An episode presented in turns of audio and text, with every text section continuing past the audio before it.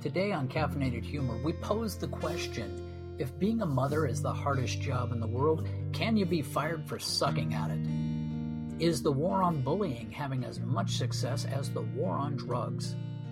And finally, are bullies acting out due to inner turmoil, or are they just assholes? On today's episode, the last bully you would expect. You sit like you're retarded. What a crappy line to hear in the early morning. Bullying is going the way of the dodo bird in the USA. Stars are coming out against it, documentaries are being made, and now the government is getting involved. Look into the war on drugs, and you'll see how good the government is at fixing societal behaviors.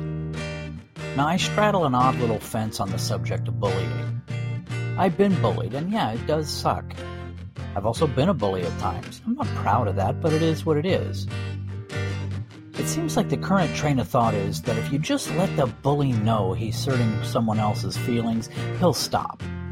Pull Dr. Phil's head out of your ass for a second and pay attention. Bullies, to my experience, are always compensating for something. They're bigger than everybody else, maybe they're fat, or maybe they're just taller than everybody else at an insecure time of childhood. They might have something noticeably embarrassing, like a hairy mole on their face. And don't discount that one. I've seen it, and it humiliated the kid to the point that he was like a rage filled animal at all times.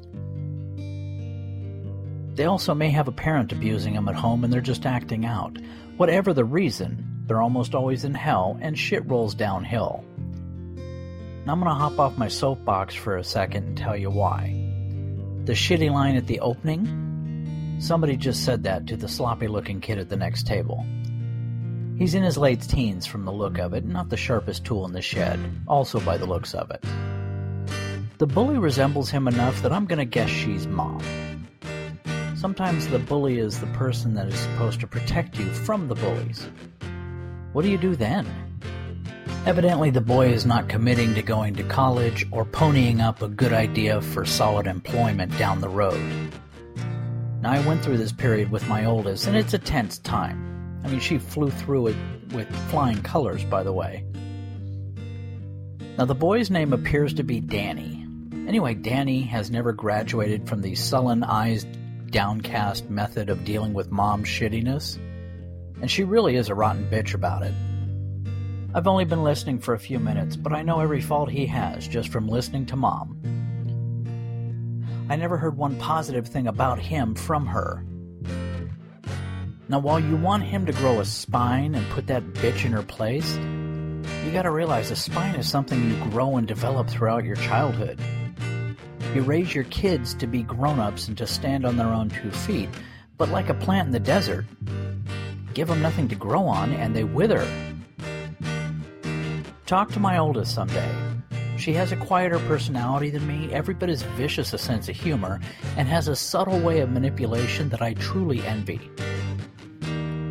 Now, I feel bad for Danny, I really do.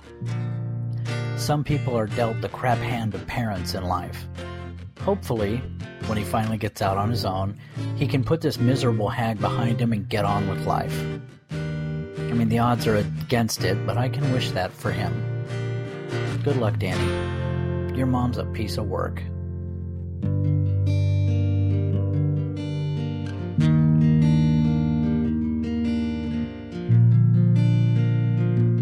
I hope you enjoyed today's offering. If you want more, can't get enough, listen to more episodes. Or you can go to Amazon and search Caffeinated Humor. There are currently six books in the series, and they are amazing. You will love them. You can also go to bittermac.com, B I T T E R M A C, which is the home of the Caffeinated Humor blog. Thank you and have a great day.